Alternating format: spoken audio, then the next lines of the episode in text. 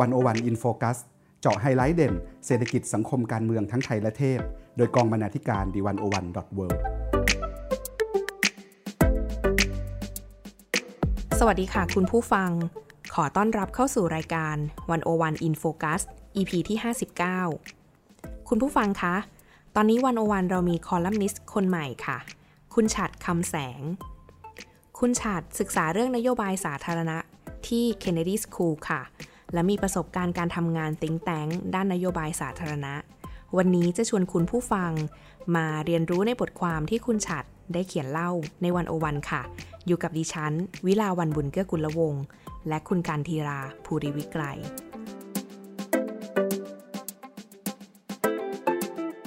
สวัสดีค่ะคุณการทีรา สวัสดีค่ะ คุณวิลาวัน และสวัสดีคุณผู้ฟังทุกท่านค่ะ ค่ะ วันนี้นะคะคุณการทีราจะเป็นตัวแทนนะคะ เพื่อที่จะเล่าผ่านงานของคุณฉัดให้พวกเราได้ฟังกันนะคะ ซึ่งในงานชิ้นแรกนะคะ ที่จะชวนคุณการทีราพูดคุยกันเนี่ยก็คือ ชิ้นงานสภาวะรัฐรุงรังแต่ดันไรน้ำยาค่ะ คุณผู้ฟัง คุณผู้ฟังคะ มนุษย์เป็นสัตว์สังคมค่ะ เป็นประโยคที่เราคงได้ยินกันจนคุ้นหู และความเป็นสัตว์สังคมก็ทำให้มนุษย์ต้องร่วมมือกัน ลงทุน และจัดหาบริการที่สามารถใช้ร่วมกัน จนทำให้เกิดการแบ่งงานกันทำค่ะ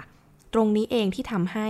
จะมีคนกลุ่มหนึ่งถืออำนาจบริหารจัดการคนและทรัพยากรในสังคม ซึ่งนั่นก็คือรัฐค่ะเเราอาจจะกล่าวได้ว่านะคะว่า หัวใจของสังคมคือการจัดสรรทรัพยากรต่างๆ เพื่อสร้างเสรีภาพของสังคมโดยรวม ให้ทุกคนได้มีให้ทุกคนได้มีความรู้สึกมั่นคง ปลอดภัย มีสุขภาพที่ดี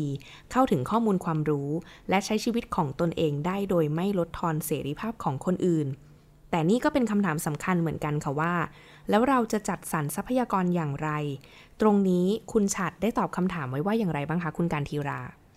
ค่ะคุณวิลาวันสำหรับคำถามนี้นะคะ คุณฉัดเนี่ยก็เริ่มต้นจากการอธิบายว่า โดยทั่วไปแล้ว ทรัพยากรต่างๆ จะสามารถถูกจัดสรรได้ด้วยกลไกตลาด ชุมชน และรัฐ ซึ่งทั้ง 3 อย่างนี้มีจุดแข็งและจุดอ่อนแตกต่างกันออกไป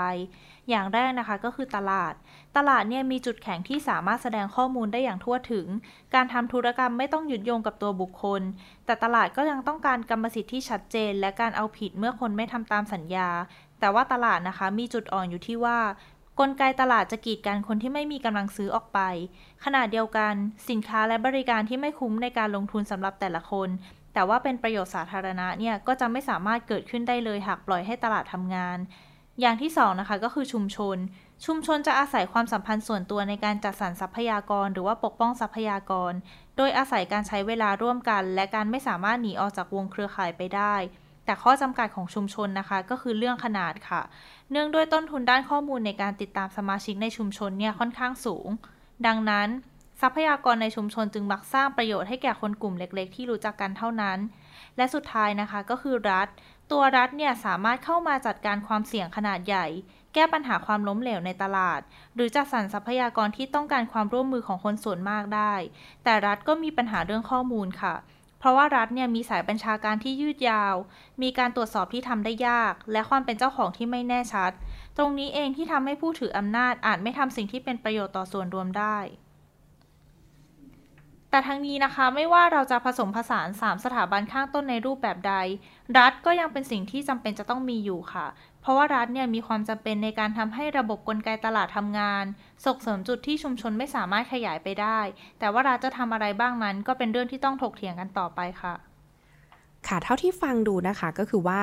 ในเมื่อรัฐเองเนี่ยมีหน้าที่ที่สำคัญ และต้องบริหารกิจการต่างๆ ในประเทศแล้ว เวลาเราพูดถึงความสามารถของภาครัฐล่ะคะคุณการทีรา เรากำลังหมายถึงอะไรกันแน่คะความสามารถของภาครัฐนะคะ เป็นสิ่งที่อธิบายว่ารัฐทำหน้าที่ของตนเองได้หรือไม่ หรือว่าก็หมายถึงความสามารถในการกำหนดและดำเนินนโยบาย สามารถสั่งการราชการในแต่ละลำดับชั้น ให้สามารถสร้างผลลัพธ์ออกมาได้โดยไม่ล่าช้า และปราศจากคอร์รัปชัน ถ้าให้แปลง่ายๆนะคะก็คือ ความสามารถในการบังคับใช้กฎหมายในทุกลำดับชั้นอย่างมีประสิทธิภาพ แต่ว่าการบังคับใช้กฎหมายที่ว่านี้นะคะ ก็อาจจะเกิดขึ้นในทางที่ดีหรือว่าทางที่ไม่ดีก็ได้ ในทางหนึ่งความสามารถของรัฐเนี่ยสามารถถูกวัดจากศักยภาพในการเก็บภาษีเทียบต่อ GDP เพราะว่าการเก็บภาษีเป็นเรื่องที่ทำได้ยาก มีปัญหาแรงจูงใจ แต่ว่าทางนี้นะคะ การเก็บภาษีก็เป็นแค่ตัวชี้วัดหนึ่งค่ะ เพเพราะเรายังต้องพิจารณาปัจจัยอื่น ๆ ร่วมด้วย เช่น ประสิทธิภาพในการใช้เงินภาษีค่ะ จากที่เห็นนะคะเหมือนจะคุณฉัดเนี่ยได้แบ่งประเทศ หรือว่าภาครัฐเนี่ยออกเป็น 4 กลุ่มหลักๆ ด้วยกันนะคะ ตามความสามารถของภาครัฐ 4 กลุ่มที่ว่านี้แบ่งได้ยังไงบ้างคะ ค่ะถ้าท่านผู้ฟังท่านไหนนะคะ สนใจก็สามารถไปดูภาพประกอบได้ในบทความของคุณฉัดนะคะ ก็จะเห็นภาพชัดขึ้น แต่ว่าถ้าจะให้อธิบายคร่าวๆเนี่ย สี่กลุ่มที่ว่านี้ก็คือกลุ่มแรกค่ะ คือกลุ่มหลากหน้าที่แต่ว่ามีความสามารถ ก็คือประเทศในยุโรปตะวันตก โดยเฉพาะประเทศแถบสแกนดิเนเวีย ญี่ปุ่น และเกาหลีใต้ เพราะว่ารัฐในประเทศเหล่านี้เนี่ยมีหน้าที่พื้นฐานทางด้านกฎหมาย รวมทั้งยังมีบริการต่อประชาชนที่กว้างขวาง ถ่ายโอนทรัพยากรผ่านระบบสวัสดิการที่เข้มแข็ง และยังสามารถบริหารงานต่างๆ ได้อย่างมีประสิทธิภาพ มีอัตราคอร์รัปชันต่ำ รัฐวิสาหกิจสร้างกำไร และจัดเก็บภาษีจากประชาชนได้ กลุ่มที่ 2 นะคะก็คือกลุ่มที่มีหน้าที่จำกัด แต่ว่ามีความสามารถค่ะ ก็คือภาครัฐของสหรัฐอเมริกา แคนาดา หรือว่านิวซีแลนด์นะคะ กลุ่มนี้เนี่ยเขาจะมีหน้าที่ที่ค่อนข้างจำกัด โดยเน้นไปที่การบังคับใช้กฎหมาย และนโยบายระหว่างประเทศ แต่ว่าไม่ได้มีหน้าที่ไปแทรกแซงกลไกตลาดมากนัก แต่ว่าภายใต้หน้าที่ที่มีจำกัดนี้นะคะ รัฐก็สามารถทำหน้าที่เหล่านี้ได้อย่างมีประสิทธิภาพค่ะ กลุ่มที่ 3 นะคะก็คือกลุ่มที่มีหน้าที่จำกัด แต่ไม่มีความสามารถค่ะ หรือที่คุณฉัดเรียกกลุ่มที่ 3 นี้ว่ากลุ่มประเทศเปราะบางนะคะ ก็คือเช่นในประเทศแอฟในประเทศในทวีปแถบแอฟริกาค่ะ รัฐเนี่ยจะไม่ได้มีความสามารถในการบริหารจัดการที่ดี แต่ว่าเขาก็ไม่ได้ทำหน้าที่อะไรมาก โดยมากก็จะยุ่งกับเรื่องความสงบในประเทศของตัวเองเท่านั้น และกลุ่มสุดท้ายนะคะ คือกลุ่มที่หลากหน้าที่ แต่ว่าไม่มีความสามารถ คือรัฐในประเทศกำลังพัฒนาส่วนมาก ไม่ค่อยจะมีความสามารถ แต่ว่าชอบทำหลายอย่างรัฐในประเทศเหล่านี้เนี่ยจึงมีโครงการและองค์กรรัฐจำนวนมาก มีภารกิจรอบด้าน แต่ว่าทำอะไรก็อาจจะไม่มีประสิทธิภาพมากนัก หรือเราอาจจะเรียกได้ว่าเป็นสภาวะรัฐรุงรังที่ไร้น้ำยาค่ะ ค่ะ นั่นก็คือตามชื่อบทความที่คุณฉัดได้ตั้งไว้เลยนะคะ ในรัฐกลุ่มสุดท้ายเนี่ยรัฐที่มีหลากหน้าที่เนี่ยคือรัฐที่มีสภาวะรุงรังที่ไร้น้ำยา แล้วทีนี้ค่ะ ถ้าเราจะเน้นไปที่กลุ่มสุดท้ายนะคะ กลุ่มรัฐที่มีหลากหน้าที่หรือรัฐรุงรังที่ว่านี้นะคะมีประเด็นอะไรที่น่าสนใจมากค่ะ ค่ะ ก่อนอื่นเลยนะคะ เรามักจะได้ยินคำแนะนำให้ประเทศกำลังพัฒนาเนี่ยลดขนาดรัฐของตัวเองลง หรือว่าก็คือเดินตามแนวทางเศรษฐศาสตร์นีโอคลาสสิก คือทำตามวอชิงตันคอนเซนแซสโดยเฉพาะเงื่อนไขในการปฏิรูปที่มาพร้อมกับเงินกู้ของ IMF คือเมื่อประเทศเกิดวิกฤตเนี่ยเขาจะโดนสั่งให้ลดขนาดรัฐ ตัดกฎระเบียบ ลดอัตราภาษี แปรรูปรัฐวิสาหกิจ และเปิดเสรีทางการค้า แต่ว่ายังไงก็ตามนะคะ การลดขนาดรัฐที่ว่าเนี่ยบางครั้งก็เพิ่มความสามารถของรัฐจริง แต่ว่าบางครั้งค่ะก็บั่นทอนความสามารถลง การแปรรูปรัฐวิสาหกิจของสหราชอาณาจักรเนี่ยอาจจะเป็นการช่วยลดภาระของภาครัฐทำให้เอาทรัพยากรไปทุ่มกับหน้าที่พื้นฐานได้ดีขึ้น แต่ว่าถ้าเป็นฝั่งประเทศแถบละตินอเมริกาเนี่ย ก็อาจจะนำไปสู่ปัญหาที่เพิ่มขึ้น เพราะว่าการลดขนาดรัฐทำให้รัฐไม่สามารถจัดเก็บภาษีได้ และการตัดเอาบริการที่ประชาชนให้ความสำคัญออกไป ก็ทำให้รัฐบาลไม่มีเสถียรภาพ เพราะฉะนั้นเนี่ยถ้าเราบอกว่าเราปฏิรูปตามแนววอชิงตันคอนเซนแซสเราก็ทำได้นะคะ แต่ว่าก็ต้องอาศัยความระมัดระวังด้วย เพราะว่าถ้า การปฏิรูปอย่างค่อยเป็นค่อยไปเนี่ยก็มีความเสี่ยงที่จะตกรางมากกว่าไปรอด และธรรมชาติของการต่อต้านการเปลี่ยนแปลง และความสามารถของรัฐที่ไม่อาจทำทุกเรื่องได้พร้อมกันเนี่ยก็จะทำให้กับการปฏิรูปพร้อมกันหมดในทีเดียวก็จะเกิดขึ้นได้ยากค่ะ คุณการทีราคะคนส่วนใหญ่ในประเทศกำลังพัฒนาเนี่ย เรามักจะอิจฉาคนในประเทศแถบสแกนดิเนเวียเนาะเอาจริง ๆ ก็เหมือนทั้งคุณการทีราและก็ที่ฉันเองนะคะ เพราะฉะนั้นค่ะ รัฐดูจะ เพราะว่ารัฐในประเทศกำลังพัฒนาเนี่ย ดูจะสามารถช่วยเหลือ ต้องเรียกได้ว่ารัฐในแถบประเทศสแกนดิเนเวียที่พวกเราต่างอิจฉาเนี่ย ก็ดูจะสามารถช่วยเหลือออประชาชนประชากรเนี่ยได้แทบจะทุกเรื่องเลย แต่ว่าในกรณีนี้บริบทมันก็แตกต่างกันเนาะ ทีนี้เราจะดูว่ารัฐที่อยู่ในสภาวะที่รุงรังเนี่ยย่อมที่จะไม่สามารถทำตามแนวทางของรัฐทางแถบสแกนดิเนเวียได้ทุกเรื่อง แล้ว เพราะว่ารัฐเองก็อาจจะไม่สามารถทำหน้าที่ขั้นต่ำของตัวเองได้เลยด้วยซ้ำตรงนี้ค่ะ มีแนวทางอะไรที่พอจะช่วยแก้ปัญหาได้บ้างไหมคะค่ะคุณวิลาวัน ตรงนี้นะคะคุณฉัดได้เสนอแนวทางการปฏิรูปแบบขั้นบันไดค่ะ ซึ่งจะช่วยให้รัฐเนี่ยค่อยๆ สร้างขีดความสามารถของตนเองขึ้นมาได้ โดยรัฐเนี่ยจะต้องเริ่มจากการทำสิ่งที่ไม่เกินตัว แต่ว่าช่วยให้เกิดการเรียนรู้ปัญหาและกระบวนการจัดการไปเรื่อยๆ เช่น การทำนโยบายอุตสาหกรรมที่ดี ให้เป็นการผจญภัยร่วมกันระหว่างรัฐและเอกชน ช่วยให้เรียนรู้ความต้องการและข้อจำกัดซึ่งกันและกัน ตรงนี้เนี่ยจะทำให้รัฐได้เข้าไปรับรู้ว่า ปัญหาที่ทำให้ธุรกิจไม่เติบโตคืออะไร รู้จักแก้ปัญหาในปัจจัยการผลิตเหล่านั้น รู้จักการรักษาระยะห่าง ไม่ต้องเอาใจกลุ่มเจ้าสัวหรือว่ากลุ่มนายทุนไปเสียทุกด้าน ตรงนี้เนี่ยก็จะทำให้รัฐได้รับความยอมรับและทรัพยากรกลับมาในที่สุด ซึ่งกระบวนการเช่นนี้ก็อาจเกิดระหว่างรัฐและประชาชนได้เช่นกัน เพียงแค่เปลี่ยนบริบทของเรื่องไป แนวนโยบายเช่นนี้นะคะ อาจส่งผลให้เราปีนบันไดไปทางซ้ายหรือทางขวาก็ได้ โดยรัฐเนี่ยอาจจะต้องตัดกฎระเบียบบางเรื่องออกไป และอาจต้องอุดหนุนให้เกิดการริเริ่มอุตสาหกรรม ด้วยการวางโครงสร้างพื้นฐาน สร้างมาตรฐานขั้นต่ำที่เฉพาะเจาะจงต่ออุตสาหกรรม ตลอดจนการให้สวัสดิการทางสุขภาพที่ประชาชนยินดีร่วมลงขัน ซึ่งการเรียนรู้ไปตามประสบการณ์นี้เอง ก็จะช่วยให้รัฐค่อยๆ มีความสามารถที่ดีขึ้น ซึ่งเป็นเงื่อนไขสำคัญในการพัฒนาประเทศต่อไปค่ะ ค่ะ คุณผู้ฟังคะ ทีนี้เราฟังจากงานชิ้นแรกไปแล้วที่เป็นเรื่องของการแยกรัฐในสภาวะต่างๆเนอะทีนี้ค่ะ ถ้าเรามาคุยกันถึงเรื่องของนโยบายว่าแต่ละรัฐเนี่ยควรจะมีนโยบายอะไรที่ทำให้มันดูชาญฉลาดหรืออะไรก็ว่ากันไปนะคะ ทีนี้ค่ะก็เลยมีอีกชิ้นหนึ่งนะคะ ที่คุณฉัดเนี่ยได้เขียนเอาไว้นั่นก็คือ ชิ้นที่ชื่อว่าออกแบบนโยบายอย่างฉลาด เพื่อแก้จุดตายของการทำนโยบายไทยนะคะ ซึ่งคุณฉัดเองก็ได้ตั้งข้อสังเกตค่ะว่า คนไทยและรัฐไทยลงทุนลงแรงกับเรื่องต่างๆ ไปมาก เช่น เรื่องภาคการเกษตร แต่ผลิตภาพ แต่ผลิตภาพภาคการเกษตรเองของเราก็เติบโตช้าค่ะ หรือจะเป็นทางด้านการศึกษา คุณภาพการศึกษาไทยที่มีแนวโน้มที่ต่ำลง ทั้งๆทที่เราก็ลงทุนกับเรื่องการศึกษาไปมากเหลือเกินนะคะ ตรงนี้ค่ะ คุณฉัดมองว่านโยบายไทยเป็นอย่างไร แล้วเราทำอะไรผิดพลาดตรงไหนคะคุณการทีราค่ะสำหรับประเด็นนี้นะคะ เราต้องเริ่มจากการดูก่อนเลยค่ะ ว่านโยบายแต่ละด้านของไทยเนี่ย แน่นอนว่ามันมีเนื้อหาและรายละเอียดที่แตกต่างกันใช่ไหมคะ แต่ว่าเราก็จะเห็นว่าประสิทธิผลของนโยบายแต่ละอย่างเนี่ยไม่ต่างกันเท่าไหร่ คุณชาจึงชี้ว่ามันอาจจะเป็นไปได้ว่าปัญหาเนี่ยอยู่ที่ตัวแม่พิมพ์ในการออกแบบ เลือกสรรและดำเนินนโยบายที่ไม่เอื้อต่อการพัฒนาประสิทธิผลของนโยบายเท่าไหร่ ถ้าพูดให้เห็นภาพชัดขึ้น ปัญหาสำคัญในนโยบายของไทยเนี่ย คือการเลือกนโยบายโดยเน้นความถูกใจ ตอบสนองฐานความเชื่อและวัฒนธรรม ซึ่งเป็นการซ้อนทับบนสิ่งที่สังคมปฏิบัติกันมา เช่น เรารู้ก็ใช่ไหมคะว่าไทยเนี่ยมีภาพจำของการเป็นประเทศการเกษตรทำให้นโยบายด้านการเกษตรของไทยเน้นไปที่การพยายามแทรกแซงตลาด หรือว่าให้เงินทุนช่วยเหลือ แต่ว่ากลับไม่ได้มุ่งแก้ที่ต้นตอของปัญหาเท่าไหร่ เป็นแค่การตอบโจทย์ความเชื่อ และวัฒนธรรมเดิมของไทย หรือว่าพูดอีกอย่างหนึ่งเนี่ยก็คือ ไทยเนี่ยพยายามนำต้นแบบของประเทศที่พัฒนาแล้วมาประยุกต์ใช้ แต่ว่าเราก็ไม่ได้ดูบริบทที่แตกต่างกันเท่าไหร่ นอกจากเรื่องถูกใจนะคะ อีกปัญหาหนึ่งที่เชื่อมโยงกับเรื่องนี้เนี่ยก็คือ ทัศนคติการทำนโยบายแบบเส้นตรงค่ะ กระบวนการทำนโยบายของไทยมักถือว่า เสร็จสิ้นเมื่องบประมาณได้เปิดจ่ายและตรวจรับ แต่เราไม่เหลือพื้นที่ให้กับการเรียนรู้ผลลัพธ์ที่แท้จริง และการปรับแต่งนโยบายให้เกิดประสิทธิผลเลย พูดง่ายๆนะคะ ก็คือ เราประเมินนโยบายภาครัฐ โดยพิจารณาจากความสามารถในการเบิกจ่ายงบ และการทำเอกสารให้ถูกต้องมากกว่าค่ะ ค่ะเราจะเห็นว่าเมื่อมันมีปัญหาเช่นนี้แล้วนะคะ มันก็เลยจะนำไปสู่ประเด็นต่อมาค่ะที่ว่า แล้วเราใช้เงินภาษีทำนโยบายเยอะ แต่กลับไม่รู้ว่าสิ่งที่ได้กลับมาเนี่ยคุ้มค่ามากน้อยแค่ไหนนะคะ หรือมีทางเลือกอื่นในการจัดสรรงบประมาณที่ดีกว่านี้ไหม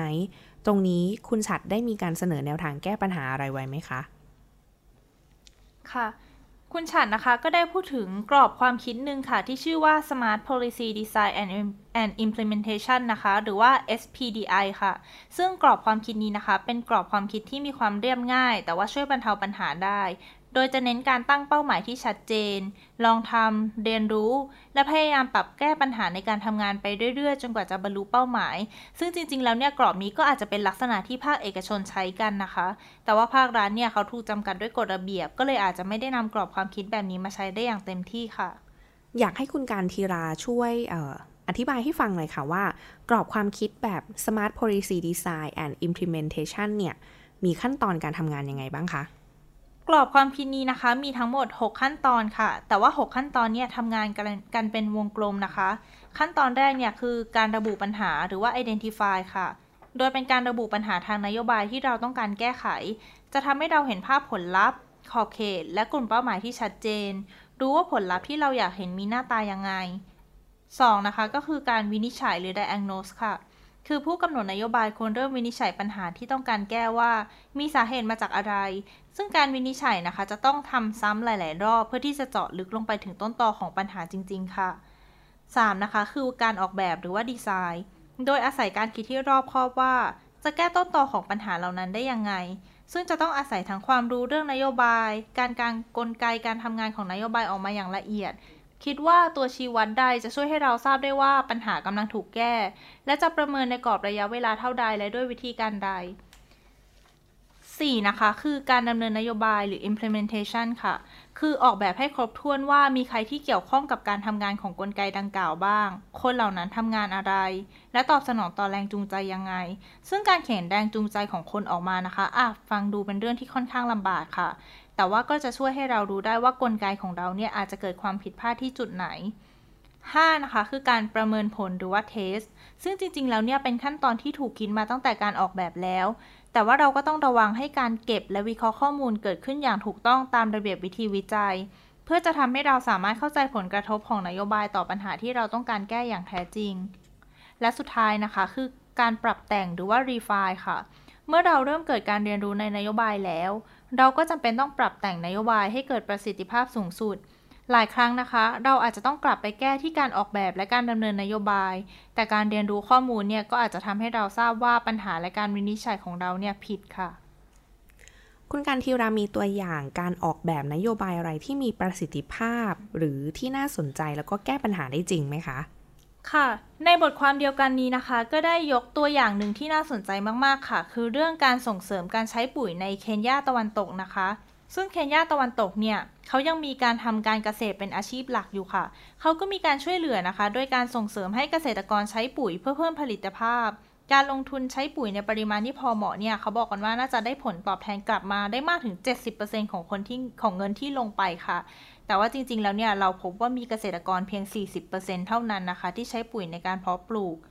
เมื่อมีการไปสอบถามเกษตรกรค่ะ พวกเขาก็มักจะได้ยินคำตอบว่า พวกเขาก็วางแผนจะใช้ปุ๋ยในการเพาะปลูกรอบถัดไปนะ คือถึง 98%เนี่ยตอบแบบนี้ เพียงแต่ว่าเกือบ 79%นะคะบอกว่าเขาไม่มีเงินมากพอที่จะไปซื้อปุ๋ยค่ะ ทีนี้เมื่อได้ยินแบบนี้แล้วเนี่ย ตัวนักวิจัยถึงเริ่มมองไปยังเศรษฐศาสตร์พฤติกรรมที่อาจจะสามารถอธิบายปรากฏการณ์นี้ โดยเฉพาะเรื่องของการให้ค่าปัจจุบันอย่างมาก หรือว่า present bias นะคะ นักวิจัยเนี่ยจึงเริ่มการทดลองแบ่งแบ่งกลุ่มตัวอย่างแบบสุ่มค่ะ โดยการไปพบเกษตรกรกลุ่มหนึ่งในช่วงหลังการเก็บเกี่ยวพอดี เพื่อแลกเพื่อขายคูปองแลกซื้อปุ๋ย ซึ่งเขาไม่ได้มีส่วนลดให้นะคะ แล้วก็ยังเสนอส่งปุ๋ยให้ฟรีถึงแปลงในรอบการเพาะปลูกหน้า นอกจากนี้นะคะ เขายังไปพบเกษตรกรอีกกลุ่มหนึ่งค่ะ โดยที่ให้เลือกได้นะคะ ว่าจะให้นักวิจัยมาหาใหม่ตอนไหน เพื่อเสนอข้อเสนอเดียวกันนี้ แล้วก็ไปพบอีกกลุ่มหนึ่งในช่วงก่อนการเพาะปลูกรอบถัดไป แล้วก็ยังมีกลุ่มตัวอย่างควบคุมที่เขาไม่ได้เสนออะไรให้ และกลุ่มที่เสนอขายปุ๋ยในราคาลด 50%โดยไปเสนอให้ในช่วงก่อนการเพาะปลูกรอบถัดไป ทีนี้เขาพบว่า แม้ว่าการลดราคาปุ๋ย 50%เนี่ยจะสามารถช่วยให้การใช้ปุ๋ยดีขึ้นได้ประมาณ 13%นะคะ คือเพิ่มขึ้นประมาณ 13%แต่ว่ากลับไม่ได้ผลดีเท่ากับการไปเสนอขายปุ๋ยในช่วงฤดูเก็บเกี่ยวค่ะ และการให้เกษตรกรเลือกได้ว่า จะให้นักวิจัยไปเสนอขายปุ๋ยวันไหน งานวิจัยดังกล่าวเนี่ยก็ชี้ให้เห็นนะคะว่าจริง ๆ แล้วเนี่ยเงินมีความสำคัญจริงค่ะ แต่ว่าจังหวะเวลาของเงินเนี่ยมีความสำคัญกว่า ถ้าเราไปเสนอเครื่องมือผูกมัด หรือว่า commitment device ในการใช้ปุ๋ยให้เกษตรกรนะคะ ในช่วงที่เขามีเงิน โดยที่ออกค่าใช้จ่ายเพียงเล็กน้อย ในการนำปุ๋ยไปส่งตามแปลงในรอบการเพาะปลูกหน้าแล้วเนี่ยตรงนี้ก็จะได้ผลลัพธ์ที่ดียิ่งกว่าการนำเงินไปลดราคาปุ๋ยให้เกษตรกรถึง 50%ค่ะ เมื่อเจอข้อค้นพบแบบนี้แล้วนะคะ รัฐก็จะเข้าใจในพฤติกรรมของเกษตรกรในเคนยามากขึ้น และรู้ถึงต้นต่ออุปสรรคทำให้การใช้งบประมาณในการช่วยเหลือเกษตรกรเนี่ยเป็นไปอย่างตรงจุดมากขึ้นในอนาคตค่ะ ค่ะคุณผู้ฟังคะจากเรื่องนโยบายที่เราเพิ่งคุยกันไปเนาะทีนี้ค่ะในชิ้นงานถัดมานะคะของคุณฉัดนั่นก็คือเป็นเรื่องของปัญหาทั่วไทยแต่ตรวจอย่างไรก็ไม่เจอนะคะ นั่นก็คล้ายกับว่าเออมันมีอะไรที่เป็นจุดสังเกตหรือเป็นจุดที่เราหน้าที่ต้องหน้าที่จะต้องกลับมาดูพร้อม ๆ กันในเรื่องของการออกแบบนโยบายของไทยเรานะคะ ซึ่งบทความชิ้นนี้เองค่ะ ก็จะพาเราไปสำรวจในประเด็นว่า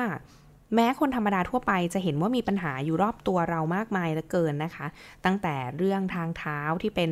หลุมเป็นบอ่อมีลอตเตอรี่ขายเกินราคา แต่พอภาครัฐลงไปตรวจ ทีไรเนี่ยก็จะไม่พบความผิดปกติอะไรสักทีนะคะ การตรวจอะไรก็ไม่เจอความผิดปกติ เช่นนี้ของรัฐเนี่ยส่งผลกับการทำนโยบายอย่างไรบ้างคะคุณการทีรา ค่ะ คุณฉันนะคะก็อธิบายว่า ไอสภาวะการตรวจอะไรก็ไม่เจอเนี่ยมันเป็นเรื่องใหญ่มากในการทำนโยบายเลยค่ะ เพราะว่ามันแสดงให้เห็นถึงการที่ข้อมูลไม่สามารถไหลจากภาคพื้นขึ้นสู่หอคอยงาช้างได้ จึงทำให้รัฐตาบอด เกาไม่ตรงที่คัน แล้วก็ทำนโยบายที่ประชาชนไม่ให้ค่า ประชาชนก็เลยพลอยไม่ให้ความร่วมมือไปด้วย ซึ่งจริงๆแล้วเนี่ยมันอาจจะฟังดูตลกร้ายนะคะ แต่ว่าเราก็ต้องยอมรับอย่างหนึ่งว่า เวลาเราได้ยินว่ามีข่าวสถิติอะไรที่แย่ลง หรือว่าได้ยินข่าวการทุจริตครั้งใหญ่เนี่ย จริง ๆ นั่นถือว่าเป็นนิมิตหมายอันดีของการพัฒนาเลยค่ะ แล้วเรามีกรณีศึกษาอะไรที่น่าสนใจเกี่ยวกับการตรวจสอบปัญหาหรือการพัฒนาประเทศตรงนี้บ้างไหมคะค่ะ ในบทความนะคะได้เล่าถึงกรณีศึกษาในรัฐคุชราชประเทศอินเดียค่ะ ซึ่งรัฐนี้นะคะถือว่าเป็นรัฐที่มีการพัฒนาอุตสาหกรรมรวดเร็วที่สุดแห่งหนึ่งในอินเดียค่ะ แต่ว่าการเติบโตรวดเร็วนี้นะคะ ก็นำมาซึ่งปัญหามลพิษทางน้ำและทางอากาศ ซึ่งแม้รัฐจะออกกฎหมายควบคุมมลพิษอย่างเข้มข้น โดยเฉพาะการตรวจสอบทางสิ่งแวดล้อมแล้วเนี่ยซึ่งเป็นการตรวจสอบที่คณะกรรมการควบคุมมลพิษของรัฐคุชราชกำหนดขึ้นนะคะ ถ้าเราจะอธิบายให้ชัดเจนขึ้นเนี่ย โปรแกรมการตรวจสอบทางสิ่งแวดล้อม เป็นการตรวจสอบการปล่อยมลพิษในลายโรงงานสำหรับโรงงานเราสองหมื่นแห่งในการควบคุมดูแล โดยผู้ที่จะมาตรวจสอบเนี่ย เป็นบุคคลภายนอกที่ได้รับการรับรองโดยคณะกรรมการมลพิษ ในการตรวจสอบนี้นะคะ โรงงานจะต้องเป็นคนจ่ายเงินค่าตรวจสอบสิ่งแวดล้อมเองค่ะ ระบบการตรวจสอบโรงงานนี้นะคะ เขาก็บอกว่าเป็นไปอย่างเข้มข้นค่ะ โดยจะต้องมีการตรวจโรงงาน 3 ครั้งต่อปี จัดทำรายงานส่งคณะกรรมการมลพิษ ผู้ตรวจสอบสิ่งแวดล้อมซึ่งเป็นบุคคลภายนอกก็ต้องมีคุณวุฒิตามที่กำหนด ต้องต่อใบอนุญาตใหม่ทุก 2 ปี ผู้ตรวจสอบเจ้าหนึ่งสามารถตรวจสอบโรงงานได้สูงสุด 15 โรงงานต่อปี และไม่สามารถตรวจสอบโรงงานเดิมได้เกิน 3 ปีติดต่อกัน เพื่อรักษามาตรฐานการทำงาน ถ้าเกิดมีการโกง หรือว่าการแต่งรายงานเนี่ย จะทำให้ผู้ตรวจสอบถูกถอนใบอนุญาตเลยนะคะ ขณะที่โรงงานที่ไม่ยอมตรวจสอบเนี่ยก็จะถูกปรับเงิน ตัดน้ำและไฟฟ้า หรือว่าอาจสั่งปิดโรงงาน พอฟังแบบนี้แล้วเนี่ยคุณวิลาวันกับคุณผู้ฟังอาจเห็นว่าการตรวจสอบเช่นนี้ก็ดูเหมือนจะรัดกุมดีใช่ไหมคะ แต่ว่าปัญหาด้านมลพิษในรัฐคุชราเนี่ยก็ยังย่ำแย่อยู่เหมือนเดิมค่ะ ตรงนี้เนี่ยก็ทำให้คณะกรรมการมลพิษเริ่มรู้แล้วค่ะว่า ระบบการตรวจสอบสิ่งแวดล้อมเนี่ยไม่ใช่ข้อมูลที่น่าเชื่อ ไม่ใช่แหล่งข้อมูลที่น่าเชื่อถือสักเท่าไหร่ค่ะ แล้วเมื่อเราเจอปัญหาแบบนี้แล้ว มันมันจะมีกระบวนการขั้นตอนแก้ไขอย่างไรต่อไปล่ะคะ ค่ะพอเจอปัญหาแบบนี้แล้วนะคะ ก็มีนักเศรษฐศาสตร์จาก Poverty Action Lab ค่ะ ได้เข้ามาทำการศึกษาเพื่อเพิ่มประสิทธิภาพในการตรวจสอบนะคะ ซึ่งเขาเนี่ยมุ่งเน้นไปยังประเด็นที่เรียกว่า ผู้ตรวจสอบที่เป็นบุคคลภายนอกเหล่านั้นเนี่ย อาจจะถูกว่าจ้างโดยโรงงานเพื่อให้มาตรวจโรงงานตัวเอง ซึ่งตรงนี้ก็เรียกได้ว่าเป็นเรื่องของผลประโยชน์ทับซ้อนนะคะ ซึ่งเป็นปัญหาสุดคลาสสิกเลยค่ะ นักเศรษฐศาสตร์กลุ่มนี้เนี่ยเลยลองใช้เครื่องมือที่เรียกว่าการทำการทดลองแบบสุ่ม โดยเขาแบ่งโรงงานออกเป็น 2 กลุ่มนะคะ กลุ่มหนึ่งเนี่ยใช้ระบบการตรวจสอบแบบเดิม ส่วนอีกกลุ่มใช้ระบบใหม่ ซึ่งคณะกรรมการมลพิษจัดตั้งเงินกองกลางเพื่อจ่ายเงินกับผู้ตรวจสอบ รวมถึงใช้การสุ่มในการกำหนดว่าผู้ตรวจสอบจะได้ไปตรวจโรงงานไหน นอกจากนี้นะคะ รายงาน 20%ของกลุ่มแรกนะคะ ซึ่งใช้ระบบตรวจสอบแบบเดิมเนี่ย ยังถูกสุ่มตรวจซ้ำโดยมหาวิทยาลัย เพื่อเป็นตัวเปรียบเทียบความถูกต้องอีกด้านหนึ่ง ผลการศึกษาที่ได้มานะคะ ถ้าท่านผู้ฟังท่านไหนสนใจเนี่ย สามารถดูภาพได้ในบทความของคุณฉัดนะคะ แต่ว่าถ้าจะให้อธิบายคร่าวๆเนี่ย การศึกษาดังกล่าวแสดงให้เห็นเลยค่ะว่าผลประโยชน์ทับซ้อนเนี่ยเข้ามามีบทบาทสำคัญมาก แม้ว่าผู้ตรวจสอบจะต้องเป็นบุคคลภายนอกที่ต้องผ่านมาตรฐานต่างๆ นานา แต่ว่าการได้รับเงินโดยโรงงานเพื่อมาตรวจสอบโรงงานเอง ก็ยังสร้างปัญหาความถูกต้องของการตรวจสอบจริง แถมผู้ตรวจสอบเนี่ยก็ยังออกลายขี้เกียจอีกด้วยนะคะ เพราะว่าหลักฐานที่เขาพบเนี่ยเสนอว่า น่าจะมีโรงงานที่ปล่อยมลพิษต่ำอยู่ในกลุ่มบ้าง แต่พอตรวจแล้วกลับไม่มี ซึ่งก็น่าเสียดายสำหรับโรงงานเหล่านี้นะคะ เพราะว่าเขาเนี่ยอาจจะสามารถขยายกำลังการผลิตเพิ่มขึ้นได้ โดยที่ไม่ต้องพะวงกับต้นทุนในการดูแลสิ่งแวดล้อมเท่าที่เป็นอยู่ด้วยซ้ำนอกจากนี้นะคะ เรายังพบอีกค่ะว่าโรงงานที่อยู่ในกลุ่มที่ 2 หรือว่ากลุ่มที่ใช้ระบบใหม่เนี่ยปล่อยมลพิษแบบคาบเส้น ถ้าเรามองโลกในแง่ดีหน่อยนะคะ เราก็คิดว่าโรงงานเหล่านี้เนี่ยอาจจะพยายามควบคุมมลพิษให้อยู่ในระดับเกือบๆ150 เพื่อให้ผ่านเกณฑ์พอดี แต่ถ้าเราดูผลการตรวจสอบซ้ำโดยมหาวิทยาลัยแล้วเนี่ยจะเห็นว่าการกระจายตัวของการปล่อยมลพิษ กระจายตัวพอกันสำหรับทุกระดับ ไม่ได้กระจุกอยู่ที่ทางซ้ายของค่ามาตรฐานแต่อย่างใด นั่นก็แปลง่าย ๆนะคะ ว่าแม้ระบบการควบคุมมลพิษแบบใหม่จะดีขึ้นมาก แต่ว่าก็ยังไม่ได้สมบูรณ์แบบค่ะ ซึ่งเขาก็จะต้องหาทางอุดช่องว่างตรงนี้กันต่อไปค่ะ จากกรณีศึกษาในประเทศอินเดียค่ะ ทีนี้พอเราลองหันกลับมามองประเทศไทยเราบ้างเราเห็นอะไรกันบ้างคะค่ะ ถ้าเราหันกลับมามองประเทศไทยนะคะ จริง ๆ ต้องบอกก่อนเลยค่ะว่าภาครัฐเนี่ยเป็นองค์กรที่เขามีการตรวจสอบตัวเองอยู่ตลอดอยู่แล้วนะคะ แต่ว่าการตรวจสอบเนี่ยก็อาจจะไม่มีประสิทธิภาพเท่าที่ควรค่ะ คือไม่ว่าจะระดับใดนะคะ ก็มีเรื่องของผลประโยชน์ทับซ้อนในการประเมินซ่อนอยู่ไม่มากก็น้อย ถ้าประเมินไม่ดีก็คงถูกตัดงบ ผู้ประเมินก็ต้องเหนื่อยหางานอื่น เพราะฉะนั้นนะคะทางออกของเรื่องนี้เนี่ยก็คือ การตั้งหน่วยงานอิสระสำหรับการประเมินและตรวจสอบโดยเฉพาะค่ะ แต่เราก็จะเห็นนะคะว่าประเทศไทยของเราเนี่ยมีความสามารถมากๆเลยนะคะ ในการตั้งหน่วยงานขึ้นมาใหม่ แสดงว่าการตั้งหน่วยงานใหม่ของเราไม่มีประสิทธิภาพหรือเปล่าคะค่ะก็อย่างที่คุณวิลาวันว่านะคะ ประเทศไทยเราเนี่ยตั้งหน่วยงานใหม่เก่งมาก คือปัจจุบันนี้เนี่ยเรามี 20 กระทรวงนะคะ และยังมีองค์การองค์กรมหาชน รัฐวิสาหกิจ สภาต่างๆ ของรัฐ และยังมีองค์การอิสระอีกค่ะ แต่คุณชัดนะคะชี้ว่าหน่วยงานเหล่านี้เนี่ยเขาอยู่ในลักษณะแย่งงานกันทำค่ะ แม้ว่าจะมีแผนบูรณาการแล้วก็ยังทำงานกันเป็นเบี้ยหัวแตก หรือว่าถ้าเราพูดถึงองค์กรอิสระกันใช่ไหมคะ องค์กรอิสระเนี่ยคำว่าอิสระในที่นี้คือ ต้องอิสระจากหน้าที่การใช้อำนาจรัฐ หรือการดำเนินงานในระบบราชการ องค์กรอิสระจึงมีความเป็นอิสระจากเสียงโหวตของประชาชนไม่มากก็น้อย ดังนั้นเนี่ย เราต้องมีเหตุผลสำคัญจริง ๆ ค่ะ ถึงจะไปตั้งองค์กรอิสระขึ้นมาได้ แต่ว่าก็บอกได้นะคะว่าเราไม่ได้สร้างองค์กรอิสระในการประเมินผลการทำงานของรัฐ ซึ่งควรจะต้องแบ่งแยกหน้าที่จากการทำงาน และควรเป็นอิสระอย่างที่สุด ถ้าเราขยับไปมองในประเทศออสเตรเลีย หรือนิวซีแลนด์นะคะ ซึ่งมีจำนวนกระทรวงพอๆกับเราเนี่ยเขามีหน่วยงานชื่อ productivity commission ซึ่งหน่วยงานที่ว่าเนี่ยทำหน้าที่วิจัยประเมินผล และให้คำปรึกษาหน่วยงานราชการ แต่ว่าเขาจะไม่ได้มีอำนาจในการสั่งการหรือว่าดำเนินนโยบายด้วยตัวเองเลยค่ะ หน่วยงานเหล่านี้นะคะ จะมีความเป็นอิสระในด้านงบประมาณ และยังต้องเปิดเผยข้อมูลเพื่อสร้างระบบความรับผิดชอบ มีการทำงานวิจัย ซึ่งเน้นการเพิ่มผลิตภาพให้กับการทำงานของภาครัฐ จึงมีความเป็นอิสระตามไปด้วย เรียกง่าย ๆ ว่าหน่วยงานเหล่านี้เนี่ยเป็นติงทั้งของรัฐโดยแท้จริง และทำการตรวจสอบการทำงานของภาครัฐอย่างตรงไปตรงมา ทั้งนี้นะคะ คุณฉัดก็ทิ้งท้ายบทความไว้ว่า รัฐไทยเนี่ยควรกลับมาพิจารณาเรื่ององค์กรภาครัฐอย่างจริงจังอีกครั้งหนึ่งค่ะ ซึ่งถ้าเราอยากให้ภาครัฐทำงานอย่างประสิทธิภาพเนี่ยเราจะหลีกเลี่ยงสิ่งนี้ไม่ได้เลย หรือพูดง่าย ๆนะคะก็คือ การแบ่งแยกหน้าที่การใช้อำนาจ การดำเนินงาน และการกำกับดูแลควรจะต้องแยกองค์กรกันอย่างชัดเจน แต่การแยกออกมาตั้งหน่วยงานอิสระ เพื่อความคล่องตัวในการทำงานเนี่ยเป็นข้ออ้างที่ไม่ควรยอมรับ และสมควรถูกรวมกลับเข้าไป เพื่อทลายเซลล์ในการทำงานทิ้งค่ะค่ะ และสำหรับคุณผู้ฟังนะคะที่สนใจที่จะได้อ่านงานเขียนแนว เรื่องนโยบายสาธารณะจากคุณฉัดคำแสงอีกนะคะ ก็สามารถติดตามได้ในวันวัน .world ค่ะสำหรับวันนี้ สวัสดีค่ะ สวัสดีค่ะ